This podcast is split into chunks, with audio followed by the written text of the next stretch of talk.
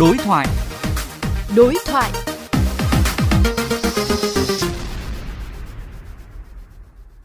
Thưa các bạn, như VOV Giao thông đã đưa tin, mặc dù Hà Nội mới chỉ nới từ chỉ thị 16 xuống chỉ thị 15, nhưng tối đêm qua, phố phường vẫn đông nghẹt người đi chơi Trung thu. Điều này đặt ra vấn đề gì cho các địa phương về việc chọn thời điểm giãn cách?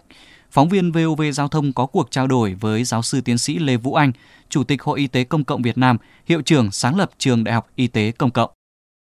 Thưa giáo sư, tối qua là nhiều tuyến phố của Hà Nội chật cứng người đi chơi Trung thu. Điều này tiềm ẩn những nguy cơ lây nhiễm dịch bệnh như thế nào ạ? Cái nhịp độ lây nhiễm của các ca F0 trong cộng đồng ấy vẫn là có nhiều. Chính vì thế vẫn có khả năng virus nó được truyền trong dân chung. Ngay cả những người được tiêm vaccine hai liều rồi, người ta vẫn tìm thấy có những cái người người ta mang virus cái virus ấy không quá nhiều quá mạnh để có thể gây cho người ta cái bệnh nặng phải vào bệnh viện. Nhưng mà cái virus đó vẫn có khả năng truyền cho những người khác. Thế nên nếu mà bò hồ hàng mã đã tạo ở nơi đấy vẫn chen gai thích cánh như thế thì tôi sợ rằng vẫn có khả năng virus được truyền ra cho những người khác chưa được tiêm. Và như vậy nó sẽ dễ bùng phát lên cả cái vụ dịch tới.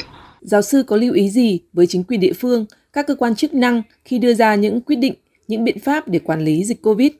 Tôi cho rằng là chính quyền nên suy rất là kỹ càng phải có ý kiến của những người làm chuyên môn để xem xem là nên như thế nào. Nếu mà như thế thì những tình huống nào có thể xảy ra? Người ta nên tránh những tình huống đó hoặc là giảm thiểu tối đa cái khả năng lây nhiễm do những tình huống đó mang lại. Tôi lấy ví dụ đúng ngày giãn cách là ngày rằm. Sau 60 ngày giãn cách thì người ta có nhu cầu gặp gỡ. Thế nhưng mà cái nhu cầu gặp gỡ nó lại rơi cái, cái dịp rằm trung thu nữa thì người ta càng có, có lý do để đi ra ngoài được. Vậy nên nếu như mà mình có thể kéo dài cái thêm một ngày nữa tôi cho nó không vấn đề gì chính quyền phải có kế hoạch phải có chiến lược chứ nhưng mà ra những chiến lược đó vào những cái khu vực nhạy cảm những cái ngày giờ cụ thể ấy thì nên tham khảo chuyên môn và nên tiếp thu những cái thông tin như thế để mình có thể tránh đi Vâng, xin cảm ơn giáo sư.